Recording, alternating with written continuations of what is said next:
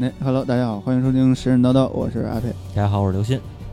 嘿，大家好，我是猫火。哎嗯，这个大家期待已久啊！你别催更，催什么呀？对对 对，这两天那个 QQ 群里边经常出现，猫火老师更新了吗？对哎猫火老师并没有更新，对， 我们马更上啊不是马上就更新了。这两天这两天各种只要发节目，每一期节目下面都是什么时候猫火老师更新啊？ 对。然后有人说那个好不容易追上来了，然后那个是不是有一个断更的节奏？我们这是每每一部分聊完了都会停那么一段时间， 对对对，给我们个给看大书家的一时个间不是看书，对，哎，你这就不会那什么，啊。是给大家一个消化哎的哎，时对间对对对对对对对对，给大家一个整理笔记的时对间， 对这个给大参加家一个做笔记的时间。对对对对然后那个参加个考试什么的，对吧？对强化一下印象，你对多听听前面几期记得深。 对啊，行，咱言归正传，这怎么回能说是给咱们自己看书的时间呢？对锅不是咱们的，对好吧？然后咱们这回这个呃嗯聊到印度，是哎，印度神话对，继续本动嘛？嗯，对。嗯但是聊神话之前呢，先得聊聊这个印度这个民族，嗯，哎，这就是猫火老师有一个特长啊，印度这对这块可能神奇的地方，可能是我的特点。嗯对特点还行，嗯，对，这期《神神叨叨》节目的一个特点。没错就没是想错听，猫火老师讲故事，嗯，对，其实但是这这期并不讲，并不会讲很多故事。嗯，对，还是还是要，我觉得了要了解神话，还是要了解他们这个人人们就是就是说讲神话的这部分人，对对对，对，可能会更有意思一些。还得先了解组织结构，对，对，组对织结构对对还行，嗯 组织结构，因为因为印度其实印度的那个人群和宗教系统特别复杂。嗯嗯就是来来往往，在这种这么长的历史当中，印印度其实印度也算是非常具具有非常悠悠久的历史。对，然后在这么长的历史过程当中，好多人、无数人来来往往，嗯都会把自己所信仰的、所供奉的这些东西留下来那么一点儿。往往熙然后熙皆为利来，熙熙往往皆为利利利利往啊，是对然后名利场啊，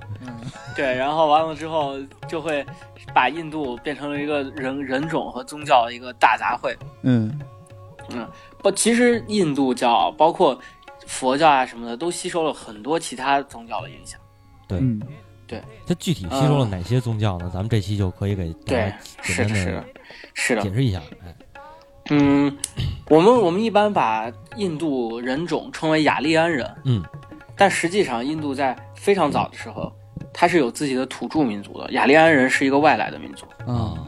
呃，实际上在旧石器时代的时候，印印度那片儿地方，大概在现在的那个嗯北印度，就是靠近那个阿尔在喜马拉雅山脉的南麓，嗯呃呃北呃不是是到底是南麓啊？对，南麓嗯，没错，就是南路，在喜马拉雅山山脉的南麓已经有那个人群就是活在活动了，嗯哦，尤其是在就是巴基斯坦和就是克什米尔快到巴，基本上在巴基斯坦境内嗯这一片儿地方，因为相对土地比较平坦，嗯，旧石器时代然后嘛呃对对，然后完了之后，呃，但是这一批人主要是以采集和狩猎为主，嗯，是的，呃，到了那个呃，再往后发展到了就是所谓的新时期的时候，嗯，就是发展到同时并用时代，就是基本上在在这个时候，在世界普遍的文明的状况，就是在这个时期出现了文明，哦，比如说中国就有良渚、红山和仰韶，嗯，然后在其他地方，比如说希腊有克里特，对对，所以说在这个时候，印印度也有了自己的土著民土著文明，嗯，我们一般把它称称之为哈拉帕文明。啊，哈拉帕啊，哈拉帕文化，嗯、哈拉帕文化是这样的，就是，嗯，它在西就是西旁遮普地区，嗯，呃，这这个地区也就是那个前段时间那个电影《摔跤吧，爸爸》 那个，哎啊，对，那哎那那个还行，操呃哎，可还行， 就是就是那那个电影发生的那个帮，嗯啊，嗯、关于哈拉帕文文化，呃，在一九二一年到一九二四年的时候，嗯那个哈拉帕遗址被发现了，然后实际上这个发现是源于一次就是那个英军，英军当时不不是那个，其实这就是这这在这个时间被发掘，但实际上在一八五六年就哈拉帕的那个遗址已经被人发现了，嗯啊，但大家一开始并不知道那是一个早期土著民族的遗址，他们认为那是个佛塔，我哦，操，佛塔对嗯，就是速度坡，就是所谓的那个佛塔，嗯嗯嗯，当时是发现的年代是在一八五六年。 1855当时不是英军殖民英殖民印度，然后对对是英军修铁路的时候发现这边有东西，然后他们发现了就是地上有好多带花纹的砖，他们直接就把这砖用来修工人的房子了。 那可还行，但是我操但是到了一九二零年的时候，就开始就是有人就开始发现大量的这些遗址啊什么的，嗯于是英国就组织了那个呃就是考古队进行调查，嗯嗯这就导致了一九二一到一九二四年哈拉帕遗址的发掘。嗯就之所以把它叫哈拉帕文化或者哈拉帕遗址，是因为它在西旁遮普的哈拉帕村发现的。哦然后紧接着在发现这个遗址的，就是呃，就是在这个考古活动过程当中，几乎在同一时期，在巴基斯坦发现了一个摩摩亨佐达罗遗址，这是在一九三零年的时候，那个美国的考古学家约翰马歇尔发现的。啊，就是这两个遗址揭示了，就是印度早期在印度这个这片儿，尤其是北印度是存在着一部分人，他们在活动的。嗯而且文化已经发展到了相当繁盛的程度。然后，尤其是那个，如果你们可以看到那个，就是呃，有一就是你们可以查一下，就是那个呃达罗遗址的那个图片，嗯嗯你就会发现非常的宏伟壮观。它是主要是以那个就是砖石结构为主的一个建筑。你要而这么且嗯说的话，那这个印度和埃及哪个更早？现在还真说不好了，还是还可能还是埃及更早一些，是吗？相对来说埃及可能还是更早一些。嗯对，然后呃，总的来说就是这两个遗址，因为以前的印度人，尤其是就是嗯，被英国殖民这段时期，其实印度也经历过就是民族民族问题，对，就是他们认为他们会认为印度的文化其实没那么长，都是假的。嗯然后完了之后，呃，就是就我们种婆罗门种姓，因为婆罗门是建立在外来人种的人口上，就是几他们是统治上的，就是他们宣扬的统治就是，嗯，印度的历史没那么长，我们都我们都是新来的之类的，大概就是这样的一些说法。但实际上，这些考古发现推翻了他们的一些说法，就是证实了印度确实是有土著民族存在的。然后，呃，但是很奇怪的是，哈拉帕文化和那个达罗遗址嗯在很快的时间内都消亡了。对那是为这就什以么呢这就这就引发了另外一个，到目前为止，基本上学业学界公认的观点就是，呃，所谓的印欧人南下。嗯呃，我在讲那个波斯神话的时候，呃，按照惯例，我也之前也讲了波斯神话的传播过程。嗯嗯在传播过程的过程当中，我第一个讲的就是印欧印欧民族南迁，嗯然后他们在那个就是现在的就是伊朗地区，逐渐分化为所谓的那个伊朗，就是雅利安人种。嗯嗯就是雅利安实际上是一个嗯印欧的词，它的意思就是外来人口。啊嗯然后完了之后，雅利安人他当时在有一部分留在了那个就是呃伊朗、印度啊这些地方，并且在以后他们的自崇拜的自然神灵逐渐变成了拜火教。啊，对，请请大家复习前几期节目，对对，波斯，对嗯 对波斯神话。然后，而另外一部分人继续南下，嗯嗯继续南下也就进入了现在的巴基斯坦地区。嗯然后进入了巴基斯坦，顺着巴基斯坦那条路，然后就是，嗯，就是那一片山脉，帕米尔高原和喜马拉雅山脉的南路，逐渐然后顺着那个印度河和恒河，就到了那个印度的，就是东北呃西北这个方向，啊，跨过在了在世这界个屋脊，嗯没没有跨过，它是顺着那边哦山脚下，就顺着山就过来了。沿着山过来的，对，然后在这这个迁徙的过程当中，然后他就干掉了当当地原来的土著土著人。嗯嗯然后这波这波土著人就是，嗯，所谓的那个泰米尔人和那个呃达罗比查人，啊嗯嗯、就是这部分人到底和哈拉帕文化和达罗遗址到底有什么关系？嗯，现在好像还没有很明确的说法，嗯就是有可能这部分人他们创造了哈拉帕文化。创造了这个辉煌灿烂的古代文化，然后之后遇到了那个雅利安人，并被他们击溃，并且赶跑了，所以才导致了哈拉帕文化和那个达罗遗址的的覆灭。所以他但们是呃，所以他们这个你说你说迁徙的原因有有说法吗？呃，印欧民族迁徙的原因很简单，就是因为它就是生存资源的问题。啊，这个在以后如果有机会还会讲。印欧民族基本上算是，我我有这么一种感觉，它就是中，就是尤其是中亚和欧洲文化发动机，啊，由由他们创造的一系列的，包括呃俄罗斯那边的一些人，嗯然后包括新疆的，然后中亚、欧洲的一大部分人人种都是从他们那儿出来的，啊，从古代印欧民族出来的，包括凯尔特人。我操对，那这迁徙的这个对范围还真是够够大的。对嗯，然后，但是也话话说回来，话说回来，嗯也有可能，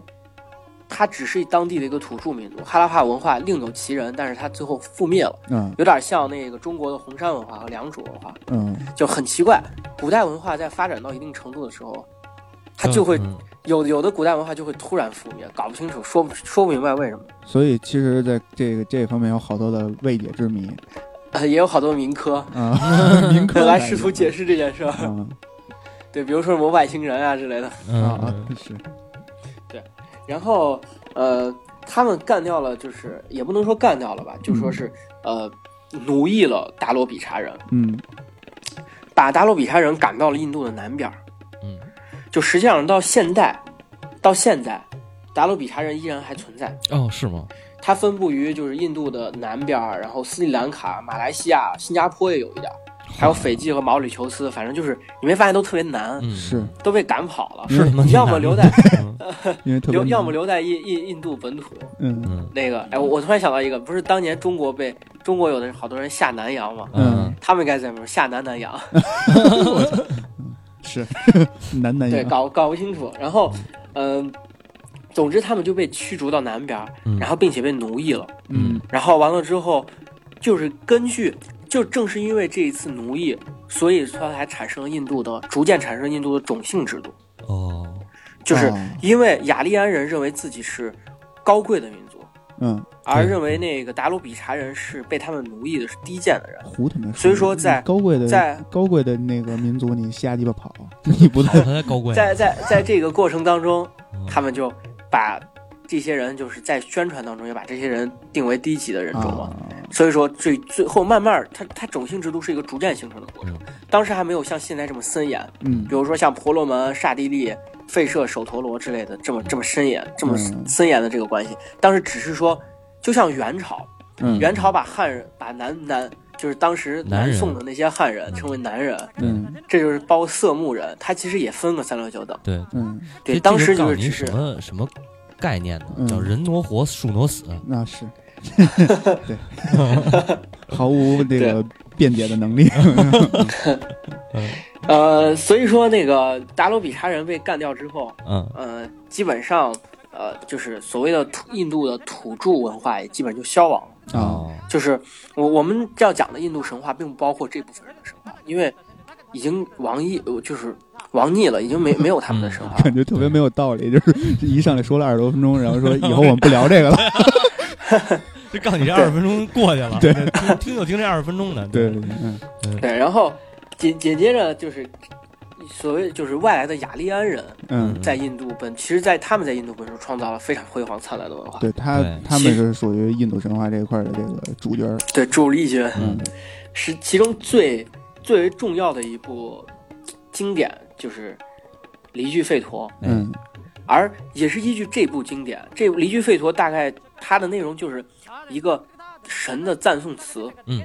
赞歌，呃，对，赞歌。然后吠陀实际上在就是离就是离句，离句就是梵文的那个就是赞颂的意思，啊，啊而吠陀这个啊、这个词就是 Veda 这个词跟求知有关系。啊，这个词它的词根是印印欧语系的魏的，不就是你这手干嘛呢？没有，那是糊了一下麦克嗯嗯它它的词根是印欧语系的魏的。哦这个词这个词，如果大家听我节目听得很认真的话，嗯会会有一点印象，就 是嗯在凯尔特神话里面，嗯嗯，德鲁伊的 Dread，它的词根也是魏的。哦，对嗯对对对对，这个 Ved 的意思就是求知的意思，所以这个。这北京土语这个理解也是词根也是这个歪的理 解，理解嘛，歪的嘛，对，哦，理解了吗？ 啊，胡是说吗了，？你这个你这个弹幕太尬了。 理解啊，我操，然后那个呃，离居吠陀也是，就是除了那个赫梯语那个，就是大概赫梯语的那个文献以外，是印欧语系最古老的一个文献，嗯一个文本。然后，呃，离居吠陀之所以这么重要，就是它保留了很多早期就是雅利安的呃雅利安人婆罗门教的一些观点嗯嗯和他的一些呃宗教仪式。嗯所以说，就是他们把这个时期，就是自我们应该说是雅利安人刚进入印度，并且刚开始创创造文化的这个阶段，叫吠陀吠陀时代时、期，嗯费陀时吠陀时期，，或者把它叫吠陀文化，你可以不管怎么叫它嗯，但是都离不开吠陀这两个字儿。对嗯嗯，对，就是求知的时代，人类探索的时代，是文明的起步期，是，那个呃，雅利安人其实，嗯，他们的就是他们其实，你现在看印度人，你就会发现有的印度人特别黑，嗯嗯，有的印度人好像没那么黑。嗯啊其实没那么黑的那部分人就有雅利安人的血统。哦，哦，这么雅利安人的皮肤相对较白，其实雅利安人跟欧洲人是一个血统，对，他们皮肤相对较白，然后高鼻深目，嗯然后完了之后，他们使用的一些陶器是就是黑陶，然后包括一些相对来说工就是青铜器的那个金属工艺铸造相对比较发达，嗯而而那个被干掉的那一部分土著人，就嗯皮肤相对较黑，嗯然后鼻子较扁，他们其实就是典型的南洋人种。啊，嗯嗯，所以他们用的陶器是红 陶，然后还有他们用的红是陶和梅花儿， 对，嗯然后，嗯，之所以要说离离居吠陀，其实最早发现雅利安人、印度雅利安人和波斯，呃，波斯人他们之间的血缘关系，其实跟离居吠陀是有关系的。那对，离居吠陀，呃，就是阿维和阿维斯塔，然后他们都他们的那个赞颂赞词的那个宋词的那个韵律几乎都是一样的，然后哦而且啊，而且押韵原则也是一样的，它是按照诗行中的那个音节数目押韵的哦啊，而不是按照韵脚押韵的。哦就是这个跟其他的史诗的，就是嘖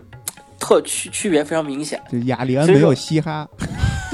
没有单雅压利安双没有压，嘻哈，对，嗯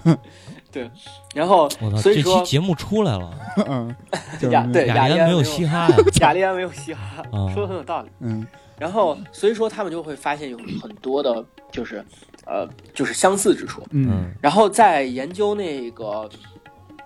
就是早期的那个离句吠陀的时候，嗯就会发现有呃，就会发现有周边的神话都跟它有关系。嗯这也是体现了它的一个传播的过程。就是首先，达鲁比查人的神话我们已经不知道了，但是那个呃，古代印欧人的神话，我们是可以了解到一些的。嗯，就是当时在古代印欧民族，不论他怎么样迁徙，但是在古代印欧民族各种图腾里面都会出现一个叫双马神的一个神话形象。啊嗯包括现在在现在的呃俄罗斯地区、中亚、黑海北岸、俄罗斯草原、南俄草原，包括甚至到了那个挪威嗯这边儿，都会有一个双马神，就是他的形象是两个年轻人，然后互相手拉着手，然后或者是呃。他们平常会旁边有一匹马的一个形状或者一个样子吧，各各地都不太一样他那，但是都图腾存在双马神的这个形象。啊，他那你图说腾是不是也得围绕着彩虹啊？嗯为什么？ 啊？彩虹小马是吗？不是不是彩虹小马，嗯那个同性恋不都是举彩虹旗吗？不是啊那没有两个小人儿，没有说没有是是对男女没有的 说啊，两个小人儿，嗯然后那个，嗯，在离离句吠陀是一个神的赞颂词，嗯所以说它里面它其实是按照神来分的，比如说什么这个神那个神之类的，在它里面也存在关于双马神的赞颂词，嗯嗯，并且在离句吠陀当中就有很多双神的颂词，哦双就是他们把两个神的名字连接在一起，哦啊然后以以两个就是同时祭祀这两位神来达，Beyond Two 达到他们 Souls，的祭祀效果。对，Beyond Two Souls。嗯然后，所以说这是这是关于印欧人神话对于那个离居吠陀的影响。嗯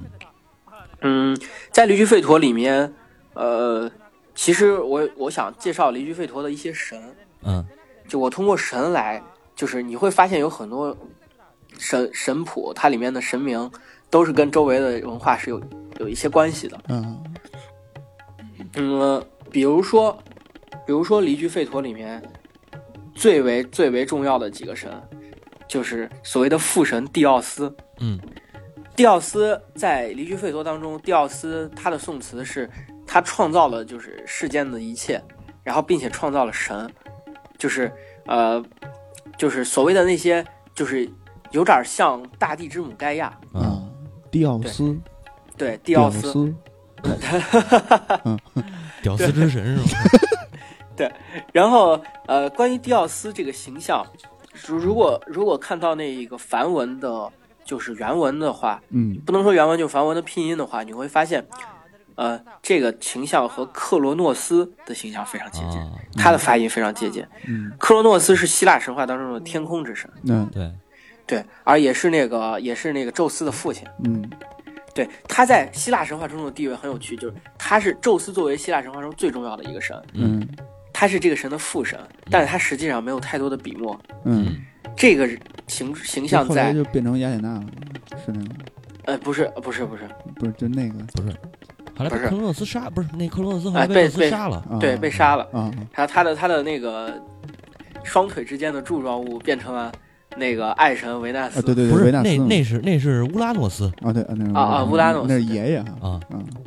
总之，总之就是这个蒂奥斯和呃克罗诺斯的不仅发音上嗯接近，而且在神话当中的地位也比较相近。啊哦就是他虽然被认为是这一代主神的父神，但是他实际上并没有很多的笔墨是一跟他相关。龙套，嗯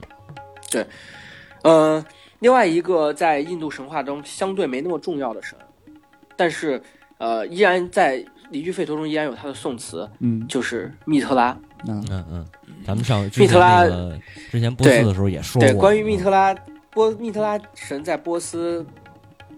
神话当中，尤其是早期的波斯神话，算是相当强大的一位主神。对然后，并且在后面，即使是即使是阿胡拉马自达，嗯就是在那个改革之后，阿胡拉马自达作为唯一的主神，他依然作为一个相当重要的仆从神，嗯而且在以后单独成为了密特拉教，嗯这就非常明确的显示了那个印度神话和波斯神话的影响。嗯在印度神话当中也有密特拉教的，也嗯密密特拉神的那个形象，然后并且他的形象也是作为一个契约和公平之神嗯嗯出现的，连神神就是神职都差不多。嗯嗯所以说，呃，我我们是甚至可以就是有一个猜想，就是这密特拉有可能也是印欧人，就是古代印欧民族他们神话当中的一位神，那所以才会在传播过程中，就是即使是年代和地区区别相对较大，它的神职、它的表现的形象也会相对比较比较相似。 嗯嗯，这有可能是雅典娜，那是是对，但密特拉不是在后来也影响到那个罗马神话了吗？对，他作为阿波罗的那个神跟班儿存在，嗯，这个说实话，这个传播范围是真的广，没错，从亚洲一直传到欧洲。欧洲，嗯，从欧洲过来的再再回去，呃，接下来就要提到印度离居吠陀当中所赞颂的几位非常重要的神。嗯，第一位最重要的神叫因陀罗。嗯哎，呃，关于神的故事，我在这期节目里就不会详讲了，嗯因为在以下期节目里我们会专门讲他讲干了些什么事儿，嗯有什么故事。嗯但是因陀罗非常重要的一点就是，因陀罗被称为呃那个雅利安民族的保护神。啊，他在神话当中的形象也是以就是呃向着向着雅利安民族出出现的，嗯就比如说他会他会庇护那个就是那个白皮肤的人，而在神话当中用闪电杀死那些黑皮肤的人。嗯嗯，对他，因陀罗他因陀罗也是红眼睛嘛，然后那个中间有仨那个火 球，嗯可还行，然后没有啪没一有闭眼一闭一睁万花筒，因陀罗因陀罗有几个嗯有几个非常他的神的称号特别多，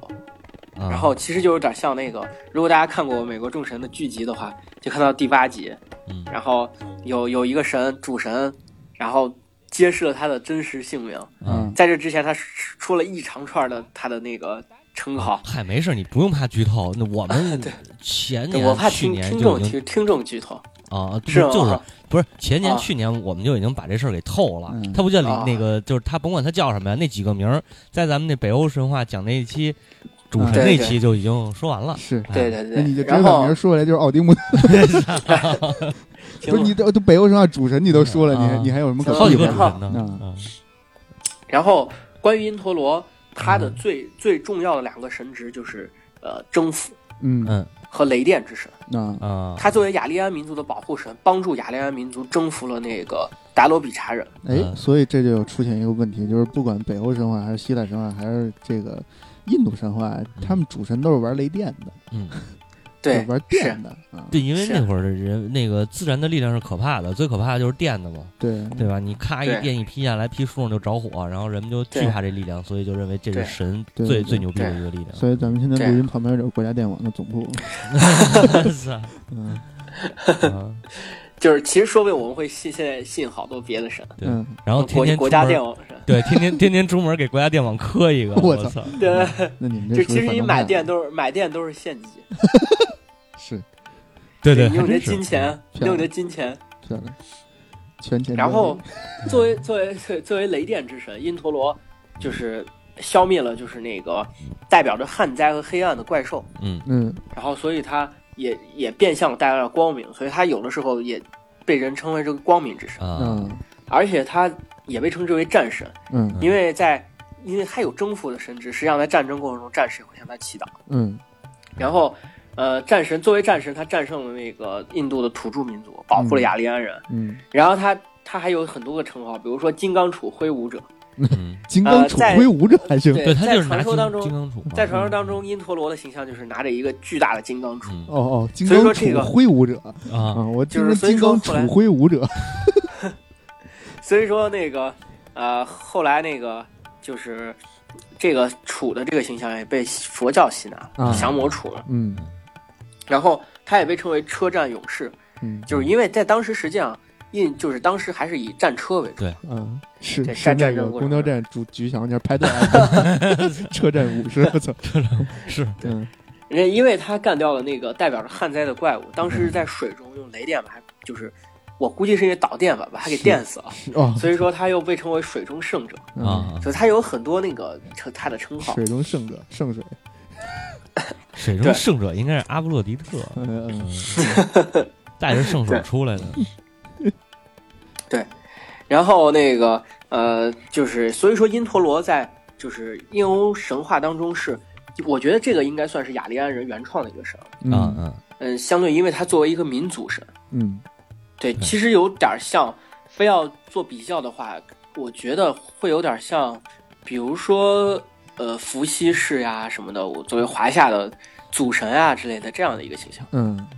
就是在大家在日常生活中都会去向他祈祷，然后并且遇到困难的时候会向他求助，嗯就是不管是哪一方面的困难，他就是好像什么都能管一点的一样。嗯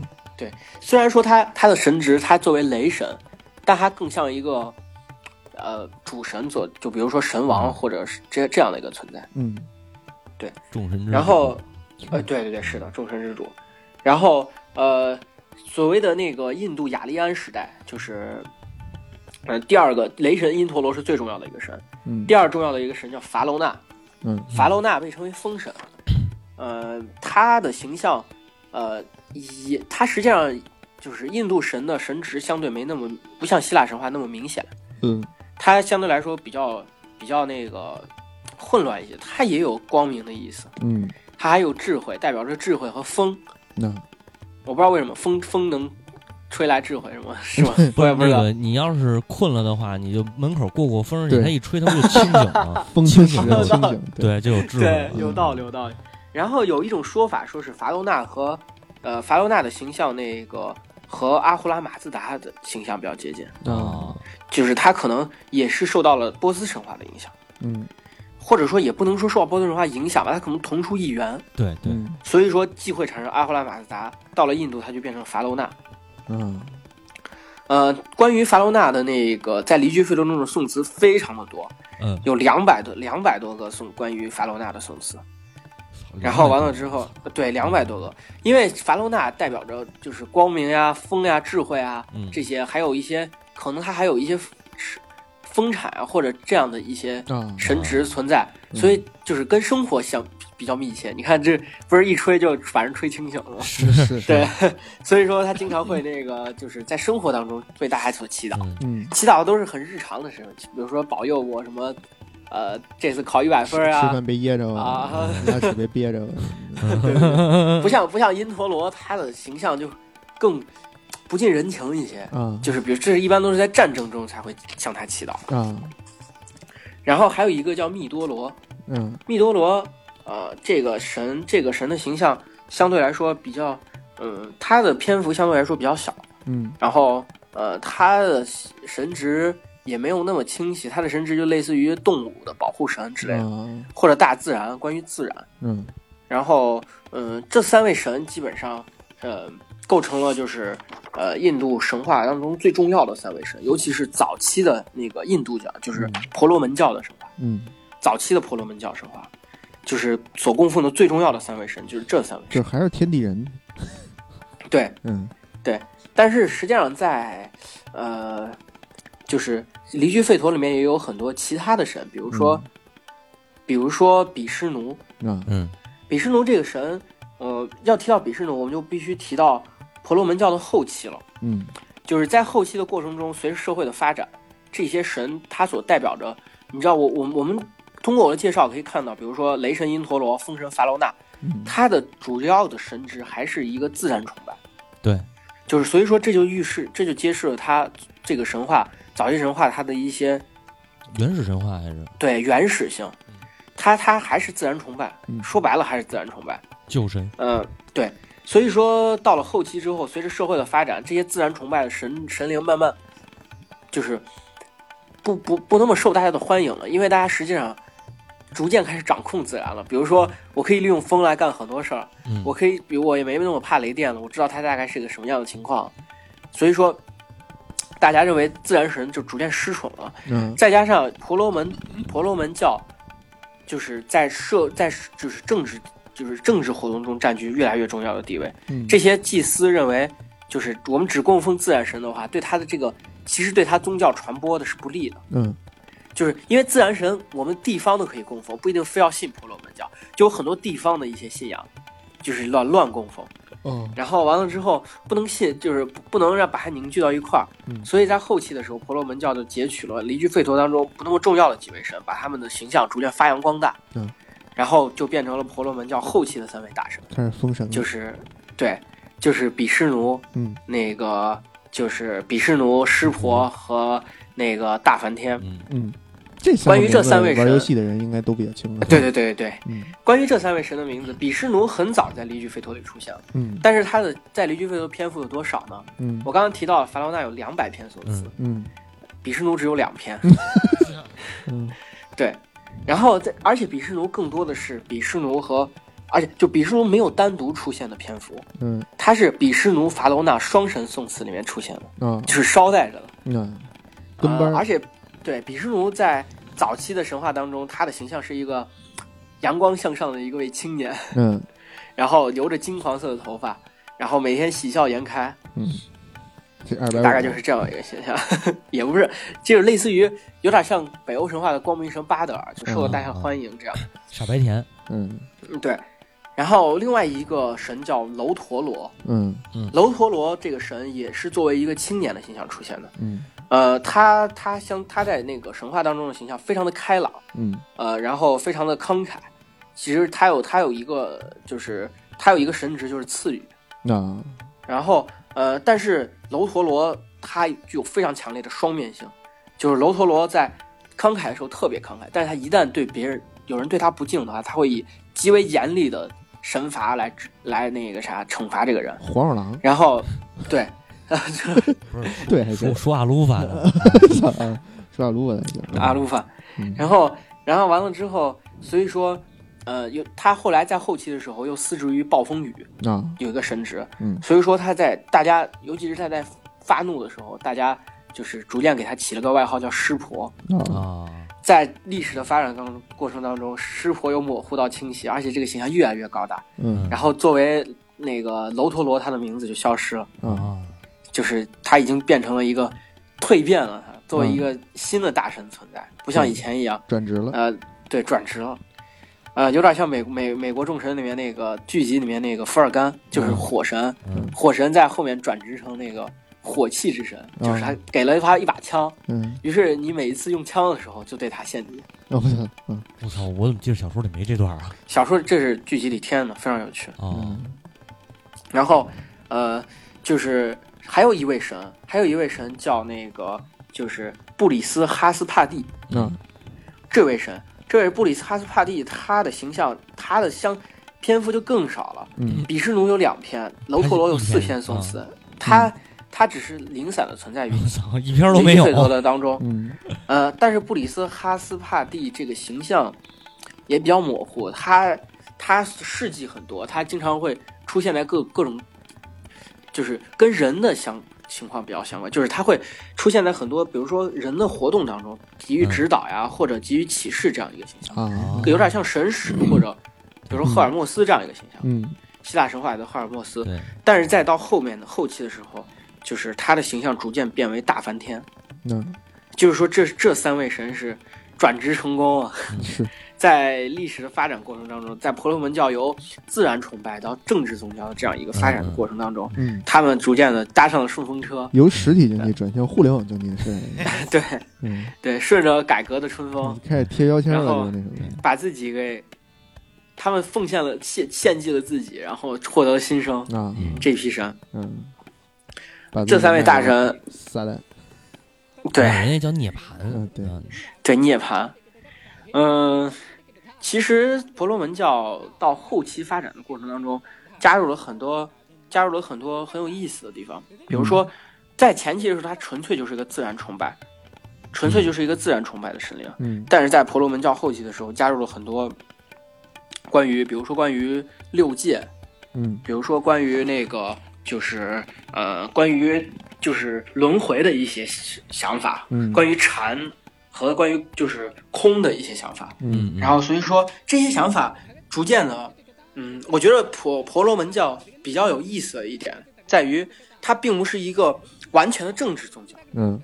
就是就是即使它政治性很强，我我们得我们需要承认它的政治性很强。婆罗门祭司作为一个种姓制度当中地位最高的一个种姓，嗯然后它占据有大量的社会资源，但是我们不能否认的是，它的很多宗教思辨嗯确实是非常非常有意思的。就是它实际上是具有一部分早期那个原始哲学的这一套东西。对，也即使是因为他在这个时期加入了这些这些原始哲学，才让他脱离了自然神话的这样一个、嗯一个身份吧。嗯嗯，我觉得这这是一种进步，对但是对于信仰旧神来说，这是一种毁灭。嗯我怀疑，我在怀疑这种是不是正是因为这次毁灭，所以他们才会神就是神一次集体性的大毁灭，嗯，他们才会有这种轮回啊，就是这样的思想产生。嗯这是我的我的一个嗯一个怀疑。然后就是到了那个九世纪的时候，嗯就是就是到了九公元九世纪，这就已经很晚了。嗯嗯，然后后公元九世纪的时候，就是嗯，他们把就是很多人把这一部分婆罗门教的一些思想，然后它的一些文化，然后完了之后总结成了印度教，哦，所以就流传至今了。这么这一就个是演变。对，这是一婆罗门教从雅利安人从最早最早的，大概在公元二十世纪，嗯公元前二公十元前啊，公元前二十世纪产生的宗教，一直到现在嗯依然流传着。呃，接下来我想讲一下，就是我当时只提到了一句吠陀，嗯我想讲一下关于印度的这个史，就是所谓的宗教的一些文本，嗯 OK，它的一些发展过程。嗯，当然最早不用说了，我之前说了那么多，就是离句吠陀。嗯，它不仅是最早的一本，也是最重要的一本。嗯然后接下来就是离句吠陀再往下，就是它也叫吠陀，就因为我们刚刚不是提到了，就是把它叫吠陀时代嘛。嗯对，然后虽说那个离句吠陀底下有三个吠陀，那一个叫那个梭摩吠陀，吠陀，缩一个叫魔费陀听着特别像你们家那块 的，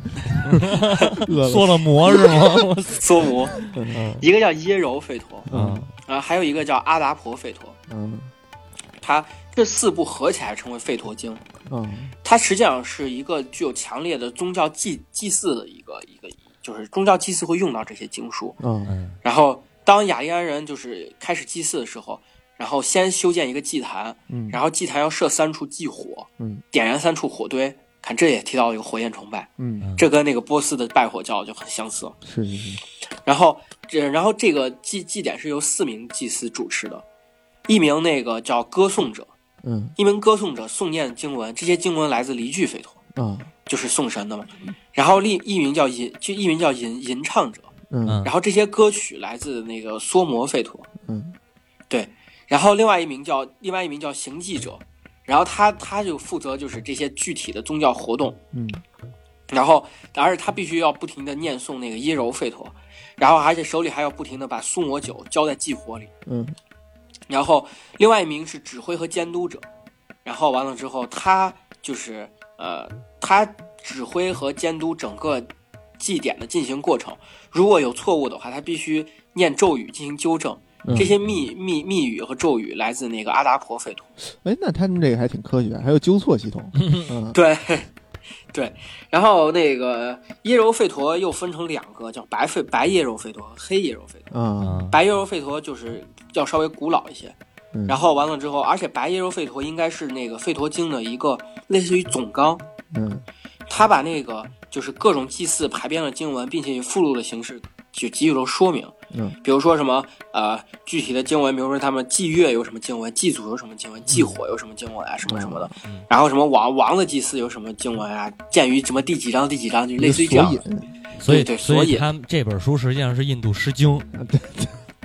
是，但是印度还有自己的诗经，啊还有一个诗经我后我操会嗯说到然后会说到，然后梵书，接下来我需要的是说的是梵书系列，嗯梵书系列实际上是对于吠陀经的注解，就类似于比如说《山海经》，我们但是我们现在看都是《山海经》注释，嗯《山海经》注，嗯对，这就是因为过了很长一段时间之后，吠陀逐渐的大家都看不懂了，因为时间太长了。嗯然后完了之后，这就需要有后后面的人来进行，来进行解释和说明。嗯对，而当且这然，个他们的嗯他们的解释和说明，现在我们又看不懂了，我们又需要解释和说明。啊，这就是对说到一个语言流变的问题了。这个到时候有是机会是咱们再深深这个就对是是详细解读这语个事儿言流变，我操嗯，梵书主要你像那个离居吠陀，就是公元前二十世纪，嗯嗯但是梵书大概产生公元前十世纪到公元前六六世纪左右。嗯嗯然后每一部吠陀都有自己的就是阐释的梵书，而且有好几种。嗯，比如说离句离句吠陀就有那个艾达罗氏梵书，嗯然后乔什多基梵书这几个。嗯然后，而且那个梭摩吠陀要更多一点，梭摩吠陀有八部梵书，我操啊比较重要的有二十五番书、二十六番书，还有那个舍密尼耶番书。嗯，然后最有名的那个就是叫百道番书。嗯嗯，就是这几个，你我我我怀疑就是不同的流派对它的解释，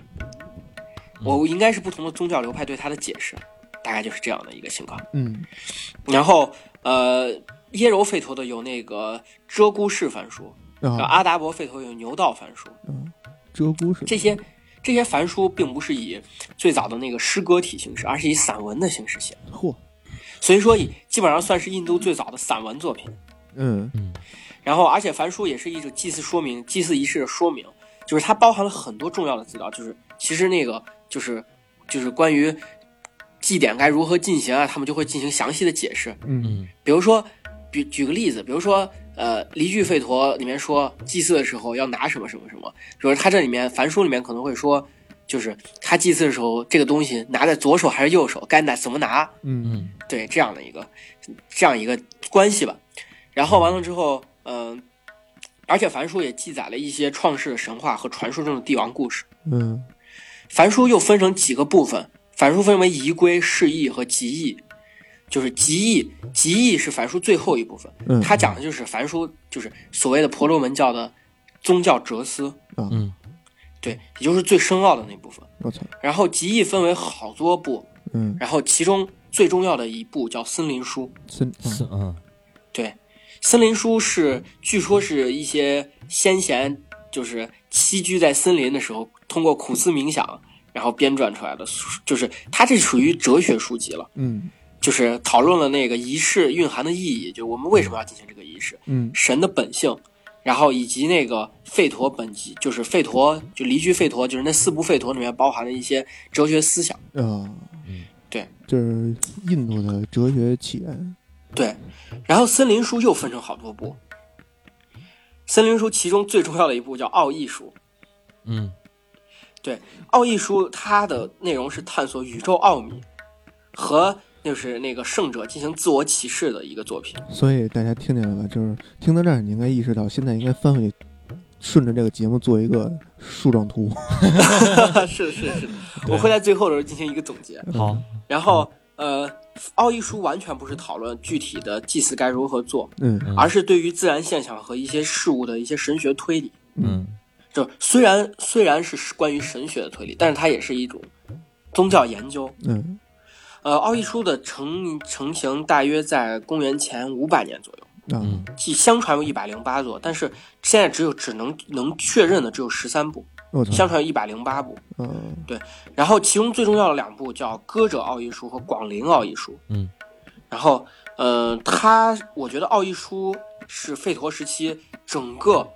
包括前吠陀时期，就是所谓的那个早期的雅利安文化嗯和后期雅利安文化的一个集大成的作品。整个婆罗门教的宗教思哲都包含在这本书里。嗯然后，而且在这里面，他也提出了那个凡，就是就是凡的概念，嗯就是就是他通过他认为奥义书认为通过正确的领悟，使那个个人的灵魂，就是也就是自我和抽象的宇宙灵魂，他们称为凡我，嗯这样自我和凡我合一，才能真正的解脱。啊，我操，哦，我操，这又是一个那个自信的那个请参考对人格，哦嗯是对，我我总结一下啊，首先，吠陀吠陀经就是四部吠陀，嗯嗯是最最早的一些宗教的书籍，嗯嗯梵书是对于吠陀的注释，吠陀的注释，它是讲的是具体的宗教仪式该如何进行。嗯然后梵书其中梵书的有一部分叫集义，嗯急对嗯嗯集义嗯。然后在集义的这部分里面，森林书最重要。嗯然后森林书又分为几个部分，在森林书里面，奥义书最为重要，嗯嗯是这样的。对。然后呃，在就是吠陀时期，还有一部分书叫经书，嗯嗯就是所以经书所我我我认为他们可它可能就是《诗经》。啊嗯对经书其实是，嗯，就是一个研究各个学科的一个简明的论著。然啊，后，因为它百大科家全不书仅需要对，不仅需要那个就是呃宗教方面的东西，而且需要对很多现象进行生活上的解释。嗯经书分广义和狭义两种，广义的叫那个《费陀明分明论之节录我操，我操嗯》，然后呃狭义的叫理学，它分为三类，嗯就是理学就是呃第第一类叫所闻经。嗯就是他讲的是，呃，就是也是关于就是，呃，在生活中一些技术性的指导，我嗯就是类似于天工开悟什么之类的。啊，然后第二个叫范家经，嗯讲述的是日印度人的日常祭祀和家庭礼仪。嗯嗯这类经书一直到现在还很就是家饭经，呃那个呃说错了，刚才叫家饭经，嗯啊，加饭家就是家庭的家，饭规范的饭，啊啊，啊这个顾名思义就是家里，家里对头吃喝拉撒那对个柴米油对，盐就酱是醋茶，是嗯是是嗯，就是该什么什么，比如说遵规有有遵规有序，嗯该怎么样进行啊之类的。印度这弟子规， 对 荀子书，哎是是嗯像像像，然后那个呃，这个范家范经里面有一些，比如说那个葛施家经，然后嗯它还有一些巫术和医药的实施仪式，嗯然后还有哦比如说关于儿童的创造礼，嗯，其实就是儿童成年礼的一个具体的规规矩。那我操，嗯然后其他的家饭经里面关于婚丧嫁娶的一些就是规范，一直到现在在印度社会中依然有所保留。嗯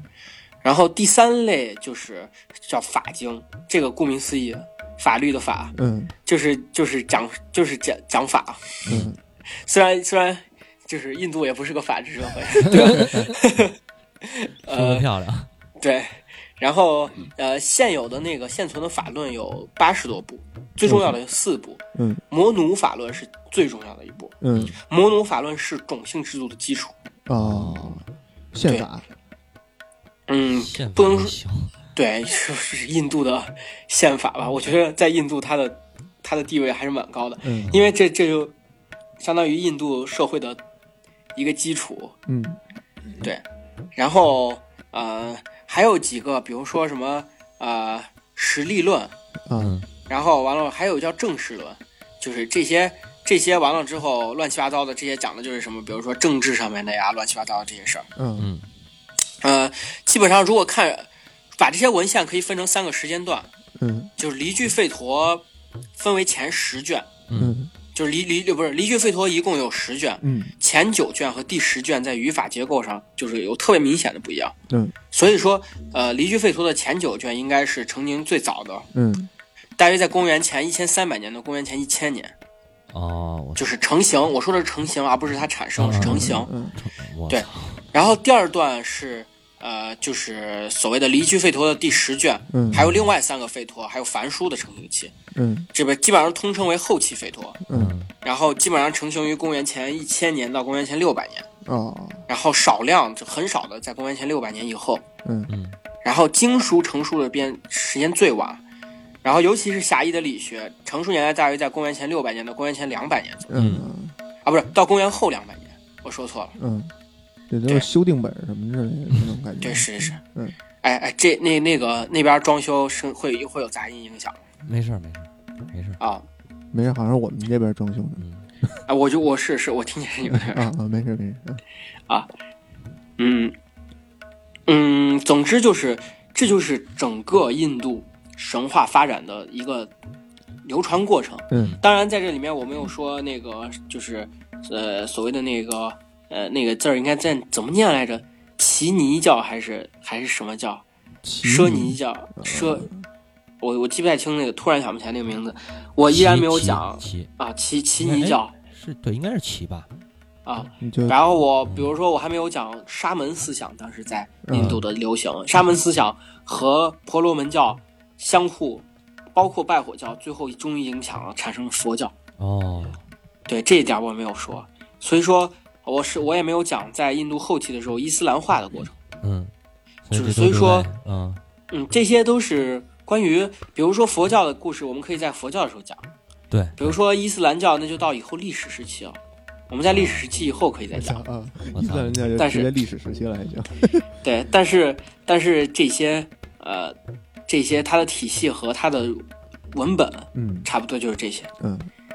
所呃以其实这个要看的话，就是先看总览，就是那个《离居费陀》。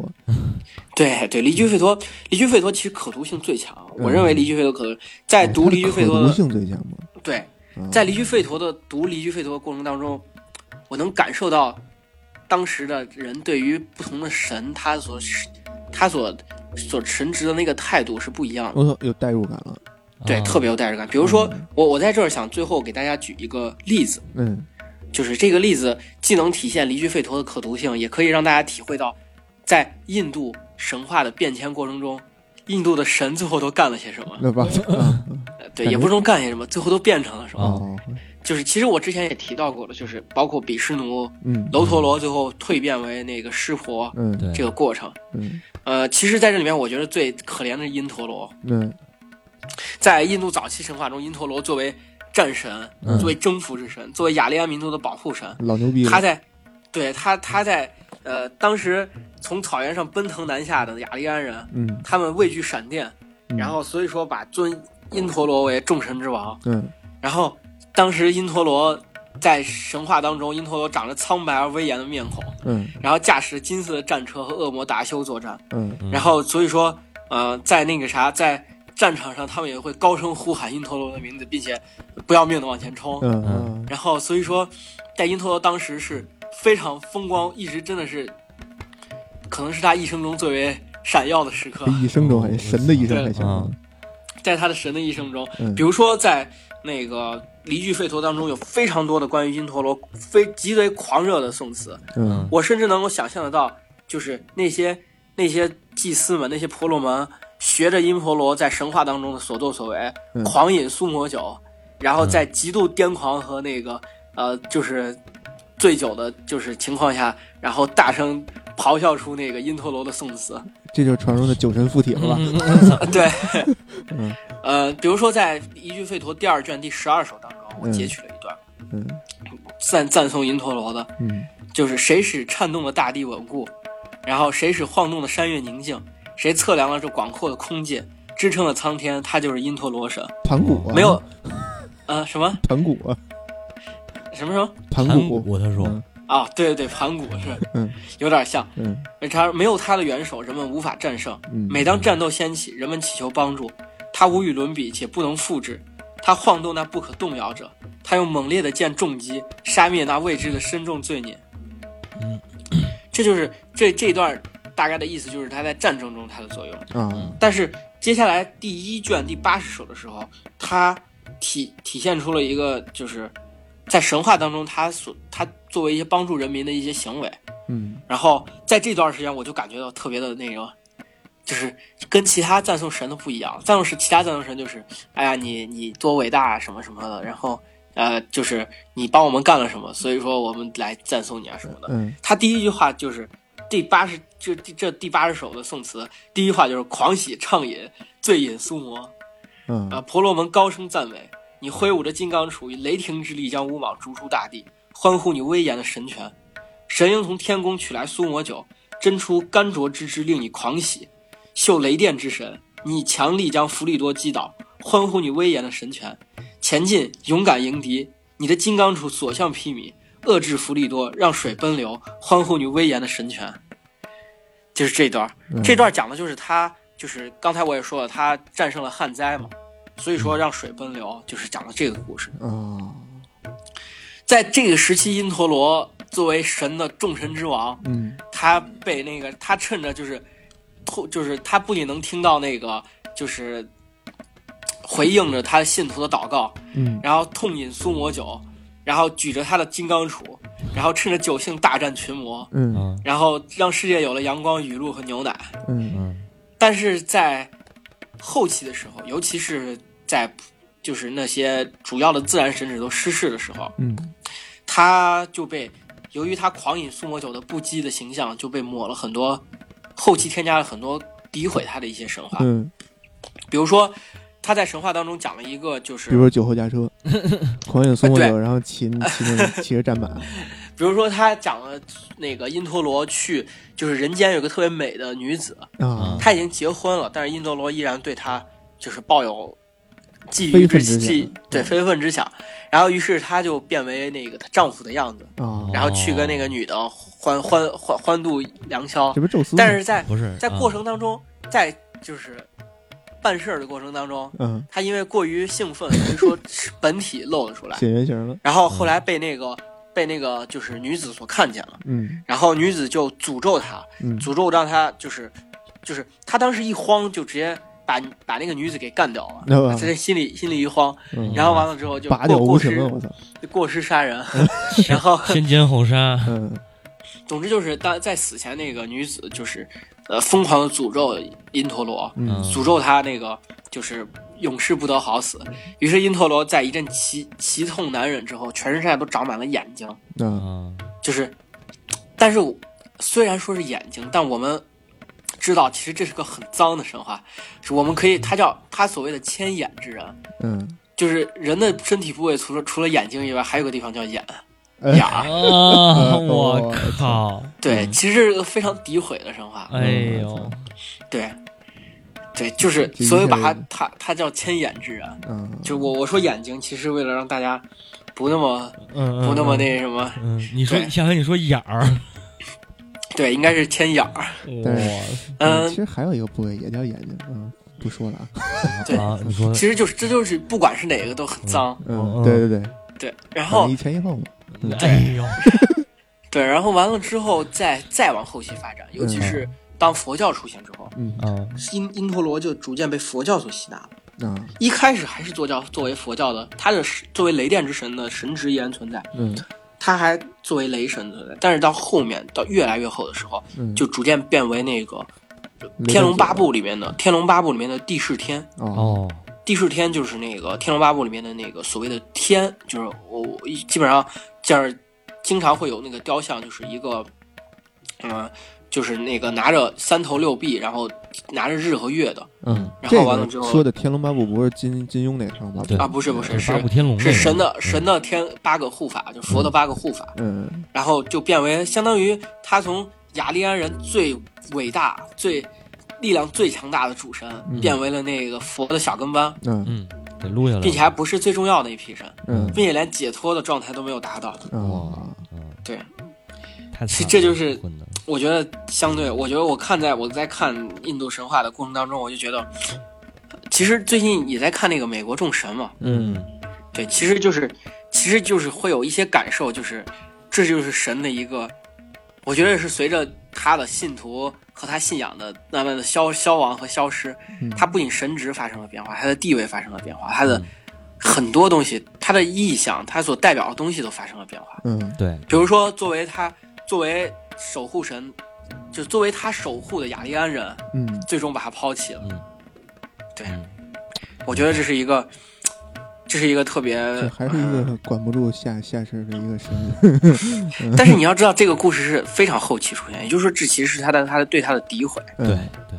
对嗯，就是有点像对后面秦始皇的诋毁，比如说秦始皇暴暴政啊什么什么的这嗯些，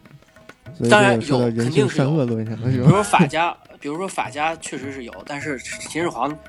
并没有像后期说的那么荒淫无度啊这些什么，嗯但是但是这些神的神的失势和吠陀宗教转向婆罗门教的这个是必然的，其实嗯对就是丛林法则的那些自然神话，啊，自然神明嗯，不适应不适应分分工，就是更加更加完备的，就是文明社会。嗯所以说，该怎么说呢？就是而且从梵书呀、森林书这些奥义书这些出现之后，印度的印度宗教的哲哲就是哲学化的变思就会非常的广。嗯其实实际上正是因为这些引入了这些，才能使宗教从原始的所谓的原始自然崇拜嗯，走向一个真正的完善的一个宗教哲学的体系。嗯这这些这因陀罗在吠陀诸神里面就是最显赫，但是也被黑的最惨，摔的最痛。嗯，嗯就是即使是在吠陀神话，它即使已经过两千年了，它依然被信徒就侮辱着。嗯对，所以什么叫爬得越高，摔得越狠？是是是，嗯那对今天咱们的节目嗯时间也差不多了，然后猫哥老师帮着我们梳理了一下印度神话的这个诞生对对和对，一些对流变的东西，对我们期待关关于关于故事，可以以后慢慢讲。对嗯故事慢慢慢慢讲，大家慢慢对听，别催啊，对对我们肯定会更 的。对，别催别，催，别催。嗯对对对，当然大家那个冬天才到中国，我们冬天肯定冬天到中 国，哎啊，是对，对对是。嗯，那就先这样，哎哎感谢大哎，家对，要不要要不要说一下咱们那个刚才我说的那个啊？不用不用，不不啊？行对，还有就是我们的订阅号也恢复更新了，每是周啊，四对，请都大家能去看哈，看到，嗯对对对对，请大家疯狂转发，谢谢疯。狂转发，谢谢，跟我们这节目没什么太大关系，对可能对对，啊嗯那就对这样，嗯哎，感谢大家收听，哎啊，，拜感谢大家拜收听，再见。再见。